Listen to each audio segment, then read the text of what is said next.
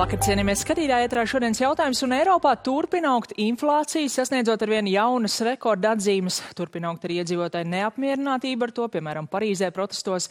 Ielās izgājuši tūkstošiem iedzīvotāju, un turpinās arī valdību centieni kaut kā savaldīt vispārējo cenu pieaugumu. Tiesa tādas vienas labas receptes tam nav, un, piemēram, jaunais Lielbritānijas finanšu ministrs atcēlis gandrīz visus vien pirms pāris nedēļām izziņotos nodokļu samazināšanas plānus. Kas jādara jaunajai Latvijas valdībai, ka tā tiks izveidota, lai nevien iedzīvotāji un uzņēmēji pārdzīvotu šo ziemu, bet valsts piedzīvotu strauju ekonomisko izrāvienu, kā to prasa valsts prezidents, un vai aizvien pieaugušais sloks uz kredītņēmējiem nesīs gaidīto rezultātu, inflācijas sabremzēšanos. Par to šokar runāsim ar Latvijas Bankas monetārās politikas pārvaldes vadītāju Uldu Rutkastu. Labvakar! Labvakar! Un studijā arī fiskālās disciplīnas padomas priekšsēdētāja Inšteinbuka. Labvakar! Labvakar! Bez tā, ka dārgāk kļūst elektrība, apkūre, preces veikalos jau labu laiku runājam par to, ka kļūst dārgāk arī kredīti. Turklāt ne tikai tie, kas vēl tiks paņemti, bet arī tie, kas jau ir paņemti. Tātad Eiropas centrālā banka palielina šīs procentu likmes, lai kaut kā samazinātu inflāciju. Un noprotams, ka šis vēl ir tikai sākums ar tām procentu likmēm, kā varēja dzirdēt šodien Latvijas bankas rīkotajā diskusijā, kā arī izteicās viens no jūsu Latvijas bankas kolēģiem pagājušajā nedēļā pie kolēģiem uh, redzījumā, kas notiek Latvijā, un noklausīsimies arī īsu fragmentu no tā, kas tad izskanēja. Nu, skaidrs, ka uh, sadārdzinās cilvēkiem šie kredīti maksājumi, bet, bet nu, te ir jāizsver, kas tad ir briesmīgāk.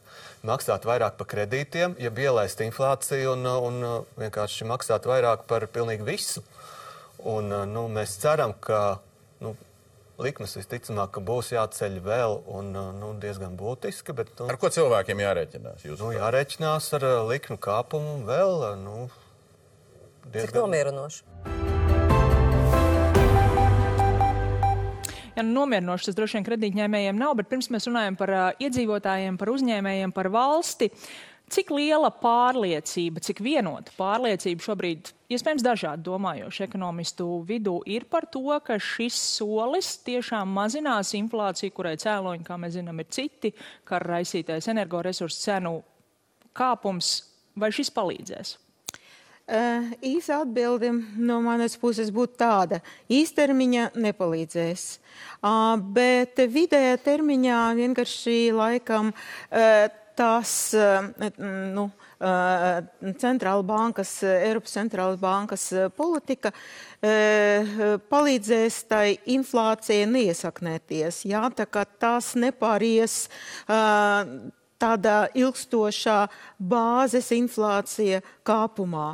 E, bet ir vēl viena lieta, kā tomēr, ja mēs vēlamies, lai e, ilgtermiņā vismaz vai vidē termiņa cenas nu, kaut kā neaugtu tik strauji, nepieciešama arī ļoti vieda fiskāla politika. Un tagad, aizvadītajā nedēļā, Startautiskais valūtas fonds sava gada sanāksmē kopā ar Pasaules banku un ar visiem finanšu ministriem un pārējiem finanšu slavenībām runā par to, ko darīt arī ar fiskālo politiku, jo faktiski fiskāla politika tagad pretrunā ar monetāro politiku. Ja? Un padoms rekomendācija ir tāda, ka valsts atbalstam ir jābūt jābūt, bet ļoti, ļoti mērķiecīgam, terminētam un tikai ievainojamam ģimenēm, ģimenēm nevis individiem. Pabeidzot par šīm likmēm, tomēr, nu, Rutkas kungs, kā jūs teiktu, nu, Šenbuks kungs saka, vidējā termiņā, kad iedzīvotāji to varētu saredzēt, jo, protams, ka tas negatīvais efekts, tas, ka ikmēneša maksājumi par kredītu vēl bez visiem pārējiem rēķiniem kļūst dārgāki, nu, to jau uh, varēs just ļoti ātri, kad cilvēki jutīs, ka tas viņu upuris, ja tā var teikt, uh, ir bijis tā vērts. Jā, nu, kā jau kolēģi minēja, uh, procentu likmes uh, nemazinās energoresursu cenas, piemēram. Bet uh, procentu likmes palīdzēs inflācijai samazināties straujāk un pārliecinošāk tajā brīdī, kad uh, energoresursu cenas pasaules tirgos, pārtiks cenas pasaules tirgos normalizēsies. Ja? Un tā, tā ir tāda garantija vai nepieciešamais solis, kas jāveic, lai, lai inflācija, kā, saka, nu, kā jau minēju, neiesakņotos, un lai, lai, lai, lai mēs, teiksim, kā sabiedrība, uh, nedzīvojam ar augstu, nu, nezinu, 8-10% inflāciju, piemēram, turpmākos 5 gadus. Ja. Bet jums ir abiem pārliecība, ka tas cēlonis, šīs energoresursu cenas gan Eiropas līmenī, gan Latvijas līmenī, ka šobrīd tiešām arī tiek darīts viss, lai tas cēlonis tiktu pēc iespējas ātrāk novērsts? Lai cēlonis tiktu novērsts, vajag, lai beigtos karš. Un kamēr karš nebeigsies, ļoti grūti, kas saka, cīnīties ar cēloni. Nu, tad jau Krievijas gāzi diez vai atsāks pirkt. À, nu, Krievijas gāzi neatsāks pirkt, bet katram gadījumam à, kaut kā līdzvarosies tirgus. Jo tagad tā līdzsvara nav un uh, kara sekas ir jūtamas visu laiku, tā izskaitā energotirgu. Vienīgie, ko es gribu pateikt, mēs visi gaidām, kad cenas stabili ne tikai stabilizēsies, bet īstenībā kāps lejā. Ja, diemžēl visu, ko mēs varam izdarīt šobrīd un nākamajos gados, tas ir sabremzēt cenu pieaugumu. Ja, piemēram, nākamajam gadam cenu pieaugums tiek prognozēts daudz zemāks nekā tagad. Bet tik ja? un tā pieaugums, Rutis. Tik un tā pieaugums, bet mēs gribam, lai būtu deflācija. Un kad tas, būs? Mm. kad tas būs? Tas būs? nu, to laiks radīs. Lielā mērā to noteiks, cik strauji pasaules cenas normalizēsies. Runāt par inflāciju, diemžēl līdz gada beigām, arī nākamā gada sākumā inflācija saglabāsies apmēram tāda kā šobrīd. Tikai tad no nākamā gada pavasara varētu nu, jau diezgan strauji samazināties.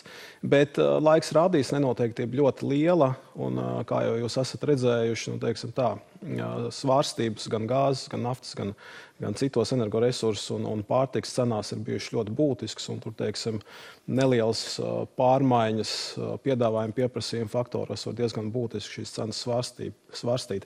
Tā kā cerēsim, ka tās cenas normalizēsies un tad nākamā gada laikā inflācija samazināsies un ja faktiski energoresursu un pārtiks cenas atgriezīsies tuvu pirmskārt līmeņiem un tur saglabāsies kādu laiku, tad skaidrs, ka mēs varam arī um, redzēt deflāciju Latvijā. Ja mēs vēl parunājam par šīm procentu likmēm un to ietekmi uz kredīta ņēmējiem, nu, protams, ka tas galvenais mērķis ir mazināt iedzīvotāju, uzņēmēju, laikam jau arī valstu aizņemšanos šajā brīdī.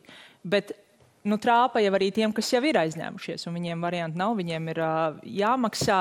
Vai tā ir tāda blakne, vai tas ir arī apzināts solis tiem iedzīvotājiem, nu, kas pārsvarā tomēr nav masturīgie, tas ir uh, vidusslānis laikam vairāk, nu, lai samazinātu viņu maksāt spēju viņu Jā. rīcībā esošos līdzekļus, ko tad viņi tērē. Tā, diemžēl, ir blakne, un tieši tāpēc, piemēram, blakne vai mērķis? Tas nav mērķis nekādā gadījumā, bet tas ir blakus efekts, ar kuru jārēķinās. To visi ļoti labi zina. Un tieši varbūt tāpēc Eiropas centrāla banka nebija tik izlēmīga, ka, piemēram, Federāla rezervju sistēma ASV un, kas saka, lēni saka, kāpināt savus bāzes likmi, tāpēc, ka negrib neviens depresiju. Ne amerikāņi to negrib, ne mēs negribam. Ja? Un līdz ar to ir jāatrod tāds līdzsvars starp uh, lik, nu, li, bāzes likmju kāpumu un depresijas iespējamību. Mēs negribam depresiju. Bet, ja tā ir tomēr blakne, nevis mērķis, kā Steinbuks kundze saka, nu vai tad to nevarētu kaut kā šo blakni novērst, nu kaut kā diferencējot jauni kredīti, jau esoši kredīti? Nu, es teiktu, ka tā ir tāda kombinācija starp blakni un mērķi. Un skaidrs, ka procentu likmes ceļ jau tādēļ, lai piešķirtu sabrāmzētu ekonomikas aktivitāti. Tomēr, raugoties situāciju Latvijā, es teiktu, ka mums ir tāda zināma laime, nelaimē, jo līdz šim kreditēšanas izaugsme ir bijusi diezgan gausa, ja mēs salīdzinām ar citām mm. Eiropas valstīm, kas nozīmē, ka mums tas kredītu atlikums vai nu, teiksim, izstāvošais kredīts gan maisainiciem, gan uzņēmumiem ir krietni mazāks nekā daudzās citās Eiropas valstīs. Tas nozīmē, ka šis procentu likuma pieaugums Latvijas ekonomikai, nu, ja tā varētu izteikties, sitīs mazāk, ja, un mēs to ietekmi visticamāk vairāk izjutīsim caur ekonomikas sabremzēšanos citvietā Eiropā. Bet vai jūs redzat riskus, ka ir iespējams varbūt arī nu, tik ļoti aizrauties ar to likmi celšanu, ka tas tiešām būtiski ietekmē šo spēju kredītus atmaksāt kaut kādai daļai iedzīvotāju? Jo Nē, tas jau nu, nav vienīgais sadārdzinājums, viņiem visi rēķini pārējie arī ir pieauguši. Zināmi riski noteikti ir, bet, kā es teicu, neviens arī tā skaitā mēs negribam nonākt depresijā. Un te man ir jāatgadinā, ka Latvijā, tomēr Latvijas rīcība ir diezgan liels Eiropas struktūra fonda piedāvājums, vai ne, no atvesļošanas fonda, no citiem fondiem. Un tie ir tie, tas investīcijas, kas arī neprasa nekādas kredītus, jā, tas ir, grā, ir granti, tas ir, vai ne, subsīdijas, ja, vienalga, kā mēs to nosauksim, tā ir mums uzdevināta nauda.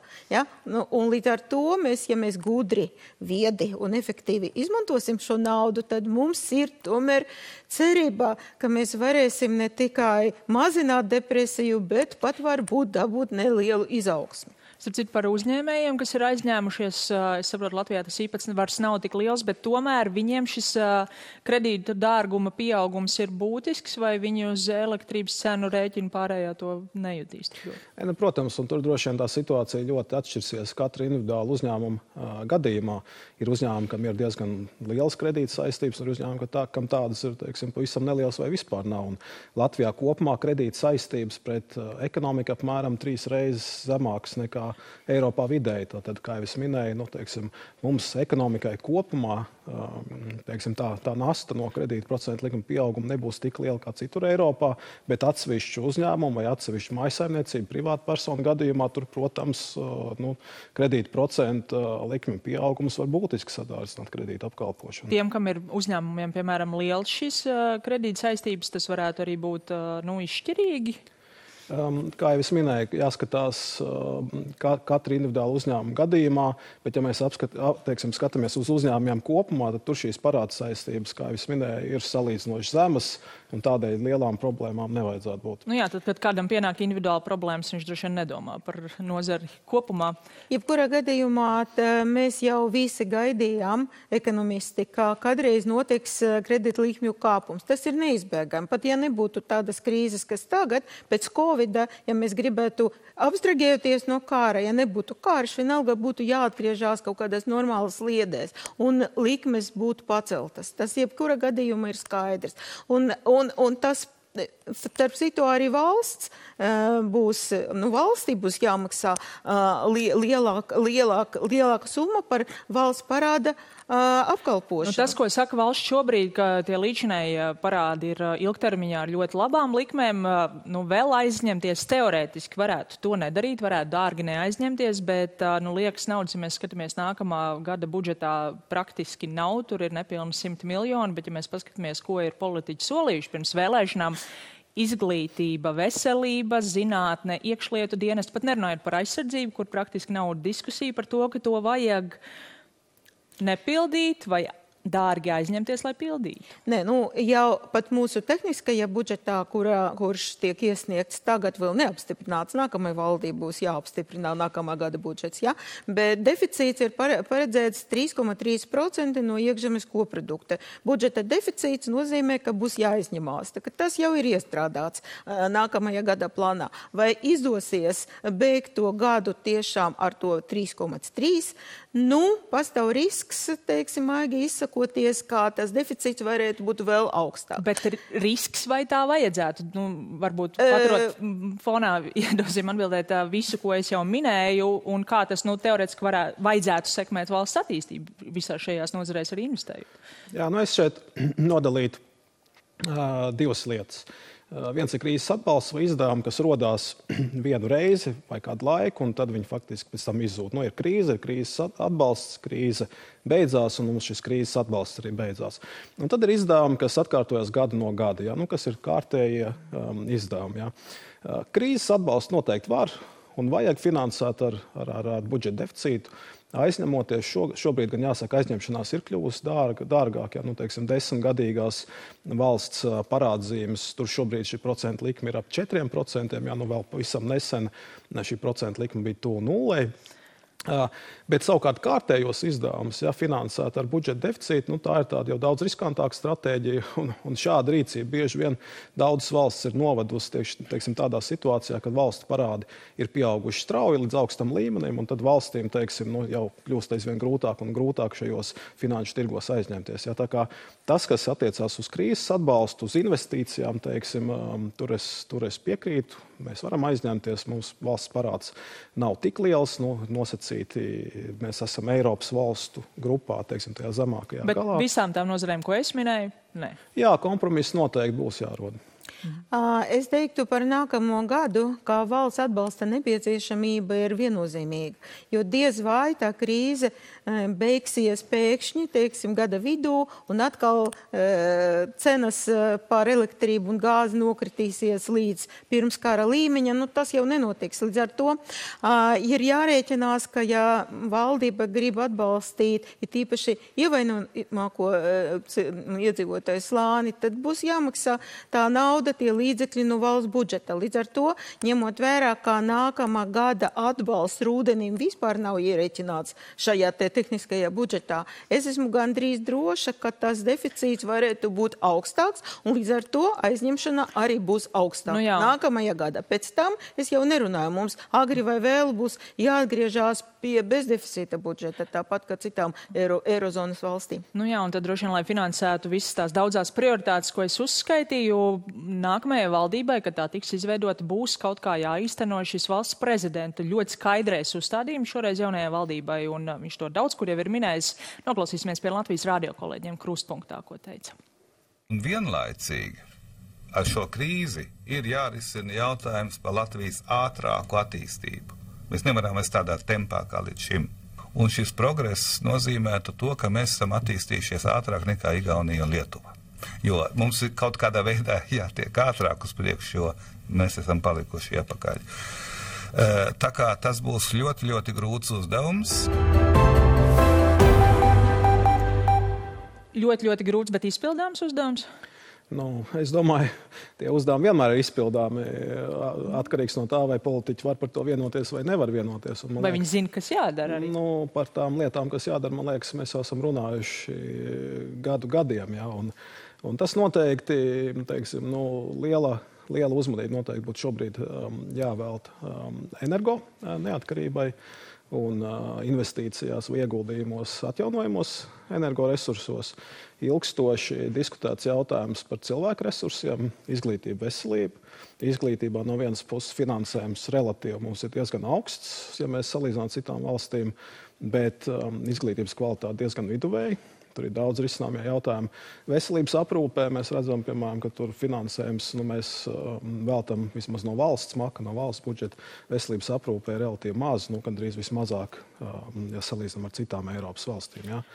Nu jā, un tam visam, protams, arī vajag līdzekļus. Ko jūs nosaukat, varbūt kā konkrētus soļus, kas nākamajai valdībai būtu jāspēr, lai šādu uzstādījumu izpildītu? Nākamajai valdībai par atslēgu vārdu vai par prioritāti ir jāizvirza produktivitātes kāpums, par ko mēs arī diezgan ilgi runājam un aicinājam katru valdību to darīt. Visi tā kā piekrīt, bet maz kas ir darīts, jo Latvijā produktivitātes ziņā ir praktiski nu, gandrīz pēdējā vietā vai priekšpēdējā Eiropā. Ja tas ir ļoti svarīgi, jo nebūs produktivitātes kāpuma ieguvuma, ja nebūs uz kā rēķina inovācijas, vai ne, tehnoloģiskais progress, e, digitalizācija, viedas tehnoloģijas, to mums ir vajag. Un, un, un attiecīgi to, ko kolēģis teica par augstāko izglītību, ja, mūs, ja mēs neaudzināsim gan zinātniekus, gan vienkārši kvalificētos cilvēkus, tad mēs nevarēsim to dabūt. Uzņēmēji visu kā viens piemin darba spēku nodokļus.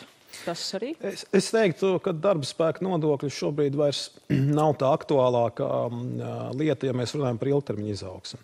Protams, šo to vēl pamainīt ir iespējams, lai gan šobrīd es teiktu, teiksim, aizteikt darbspēka nodokļus nav īstais laiks. Tur varbūt jāpagaida, kad ekonomikā inflācija būs samazinājusies un kad, kad varbūt teiksim, kādas krīzes ietekmē bezdarbs būs nedaudz paaudzies, ja, jo tajā, tajā brīdī ekonomikai darbspēka nodokļu samazināšana nestu lielāku labumu.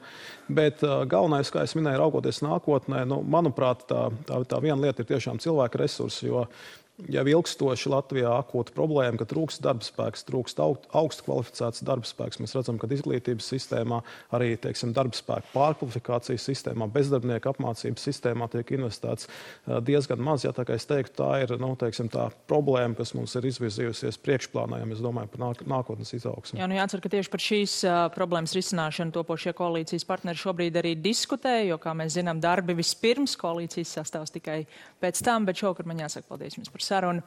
Paldies arī jums, skatītāji, par uzmanību un tiksimies rīt.